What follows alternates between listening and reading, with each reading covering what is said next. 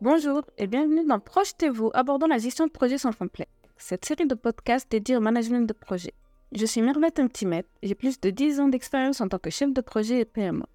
Par ailleurs, je suis certifié Project Management Professionnel et je suis activement bénévole au sein du Project Management Institute France, l'organisme référence en matière de gestion de projet. J'aime transmettre mes connaissances et vous accompagner dans la gestion de vos projets. C'est pour cela que je coach et forme à la gestion de projet et à ses métiers. Je suis persuadée que bien connaître les rouages de la gestion de projet permet de réussir tout ce que vous entreprenez, que ce soit dans votre vie professionnelle ou personnelle. Une fois par semaine, nous aborderons ensemble dans ce podcast les différentes facettes et toutes les actualités du management. J'inviterai régulièrement des professionnels qui expliqueront leur méthode et leur expérience sur des thèmes choisis. La gestion de projet permet de structurer, coordonner, contrôler toutes les étapes de la conception à la livraison. Venez découvrir comment et repartez avec quelques astuces. Je vous invite à vous abonner et me suivre pour plus de contenu sur la gestion de projet. Bienvenue dans ce nouvel épisode du podcast Projetez-vous, abordant la gestion de projets sans complexe. Nous continuons notre série estivale où nous posons les bases de la gestion de projet qui est un vaste domaine. Aujourd'hui, nous allons explorer les différentes méthodologies de gestion de projet. Que vous soyez un chef de projet, manager ou PMO, cet épisode vous aidera à connaître les approches les plus courantes pour mener à bien votre projet avec succès. Je vous y décrirai les méthodologies les plus répandues, leur historique et les domaines ou types d'entreprises dans lesquels elles sont le mieux utilisées. Restez à l'écoute. Commençons par définir ce qu'est une méthodologie en gestion de projet. Une méthodologie en gestion de projet est un ensemble de processus, outils qui permettent d'organiser, exécuter et contrôler efficacement un projet du début à la fin. Elle fournit un cadre systématique afin d'atteindre les objectifs du projet de manière efficiente. Dans les premiers épisodes de ce podcast, j'ai bien appuyé sur le fait qu'une bonne gestion de projet est essentielle pour maximiser les chances de réussite du projet. Les projets et la gestion de projet existent depuis longtemps et évoluent en fonction de la société vous ne serez pas étonné de savoir qu'il existe une bibliographie conséquente et un bon nombre d'études et de recherches en gestion de projet. Cela se cristallise par les différentes méthodologies et références de la gestion de projet. Ces méthodologies et références en gestion de projet se sont construites au fil du temps avec les différentes évolutions de l'industrie de l'informatique ou encore la globalisation et l'entrepreneuriat. Je suis, je ne vous l'ai jamais raconté, ingénieur chimiste de formation et ma trajectoire de carrière m'a amené vers la gestion de projet. Ce qui est commun à ces deux domaines, c'est cette démarche scientifique, cette recherche constante pour s'améliorer et découvrir plus. Le laboratoire ici est beaucoup plus vaste, il s'agit de la société. Beaucoup de méthodologies ont vu le jour dans le but d'améliorer des projets dans des contextes bien précis et différents. Aujourd'hui, on expérimente pour la gestion de projets avec des variables telles que les rapports humains, le budget, la qualité ou encore la communication. Et je trouve cela bien intéressant aussi. Cela donne naissance à de nouvelles manières de fonctionner, de travailler. Je vais vous faire un bref historique des méthodologies les plus importantes et j'espère que vous verrez transparaître le parallèle entre les évolutions de la gestion de projet et celles de notre monde qui ont vraiment accéléré ces dernières décennies. Pour ceux qui travaillent dans des domaines bien précis, j'essaierai de bien faire apparaître lorsque certaines méthodologies sont largement utilisées dans un domaine. La méthodologie traditionnelle historique est le waterfall, au cycle en V. Cette approche suit un processus linéaire où chaque étape doit être terminée avant de passer à la suivante je pense que vous vous rendez compte que cela peut durer très très longtemps. Elle convient généralement aux projets dont les exigences sont stables et bien définies dès le départ. Cependant, cette méthode peut être rigide face aux changements et aux imprévus. Elle est utilisée en cas de périmètre bien stable et peut correspondre à des projets de quelques mois à quelques années. Bien que cette méthode ait été largement utilisée pendant des décennies, elle a commencé à faire face à des critiques. Les principaux reproches concernés sont manque de flexibilité face au changement. Malgré ces critiques, certaines industries spécifiques, notamment celles où les exigences sont stables et prévisibles, l'utilisent encore. Il s'agit de la construction, l'ingénierie ou l'industrie manufacturière. Passons maintenant à une méthodologie plus flexible et itérative, la méthode agile qui bien connue dans les années 70 au Japon. Encore une fois, vous l'avez bien vu dans un de mes épisodes précédents, que le Japon était le berceau de plusieurs méthodologies. Ce n'est qu'à partir des années 2000 que l'on va utiliser plus largement l'agilité pour remédier aux limitations du cycle en V.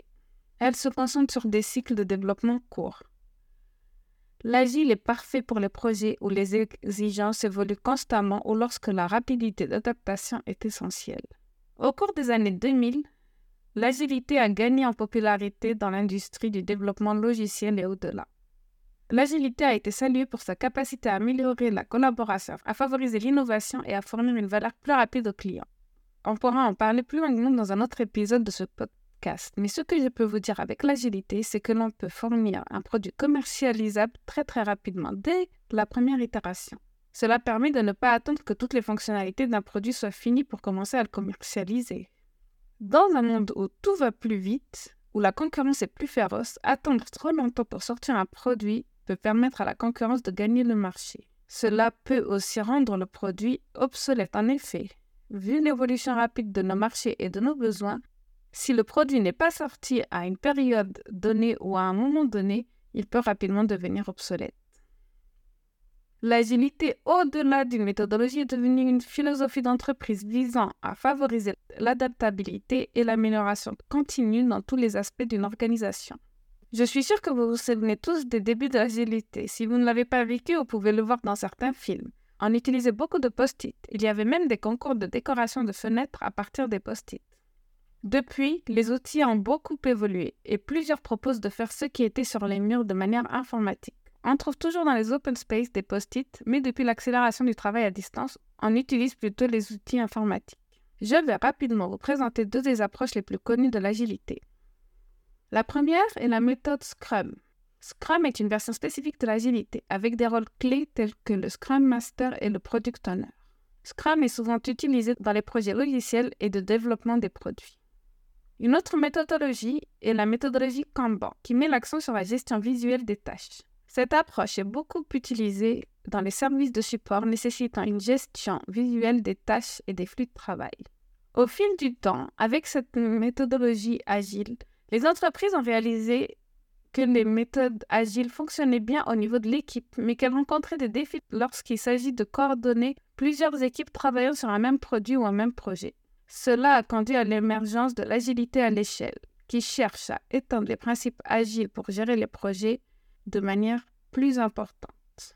Au cours des années 2010, plusieurs cadres et méthodologies spécifiques d'agilité à l'échelle ont été développés pour répondre aux besoins des grandes organisations. Au fur et à mesure que la transformation numérique et l'innovation ont pris de l'ampleur dans le monde des affaires, de plus en plus d'organisations ont adapté l'agilité à l'échelle. Cela leur permet de rester compétitives et de répondre aux demandes changeantes du marché. Je souhaiterais aussi mentionner rapidement l'approche Lean Portfolio Management pour gérer des projets à grande échelle. Le Lean Portfolio Management vise à aligner les portefeuilles de projets d'une organisation sur ses objectifs stratégiques. Nous avons parcouru quelques-unes des principales méthodologies de gestion de projet.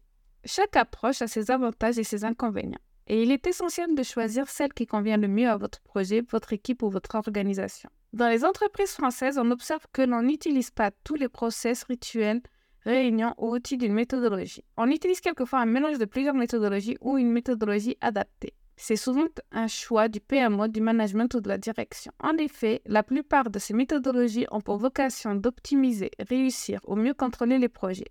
Mais il ne faut pas oublier le facteur humain et il y a beaucoup de différences entre la théorie et la réalité dans les entreprises. Bien sûr, on tend pour optimiser les résultats à se rapprocher de la théorie, mais il faut éviter que les équipes soient saturées de processus qu'elles peinent à faire.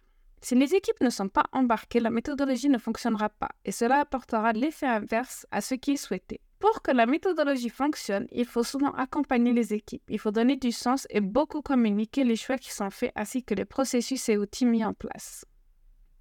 Dans les méthodologies agiles, un ou plusieurs coachs agiles sont souvent requis. En général, il faut mettre en place un bon accompagnement à la conduite du changement.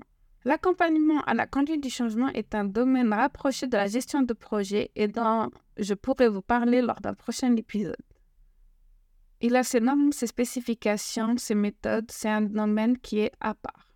Il est souvent négligé et les directions sont souvent obligées de manière urgente d'avoir recours à un cabinet pour que cela fonctionne sous peine d'être obligées d'abandonner ce qui avait été décidé de mettre en œuvre. Sachez que pour que les équipes adoptent de nouvelles pratiques, il y a toujours beaucoup de communication et de consensus à faire. Souvenez-vous, l'essentiel est d'adopter une approche flexible et adaptable pour réussir dans le monde complexe de la gestion de projet. Je vous parlerai dans le prochain épisode des certifications que vous pouvez passer suivant la méthodologie de gestion de projet. Ce sont des certifications qui pourront donner du peps à vos carrières. Merci de nous avoir rejoints dans ce podcast. Si vous avez des questions ou des commentaires, n'hésitez pas à me contacter. Restez à l'écoute pour de futurs épisodes et n'hésitez pas à donner votre avis sur ce podcast. Si vous aimez ce contenu, abonnez-vous pour être notifié des prochains épisodes.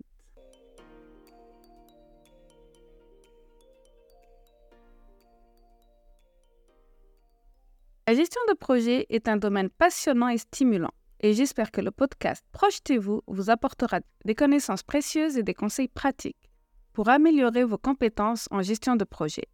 Que vous soyez un chef de projet expérimenté ou que vous débutiez dans ce domaine, vous trouverez ici des informations pertinentes et des exemples concrets pour vous guider avec le succès de vos projets. Je vous remercie de vous joindre à moi dans cette aventure passionnante et je vous donne rendez-vous dans le prochain épisode de Projetez-vous abordant la gestion de projets sans complexe. Vous trouverez dans les notes de cet épisode quelques liens intéressants, notamment si vous voulez aller plus loin. N'hésitez pas à me contacter, vous trouverez toutes mes informations sur ce podcast ou sur mon site internet mirvet-timet.com. Je suis également présente sur les réseaux sociaux et j'aime bien échanger sur les sujets liés à la gestion de projet.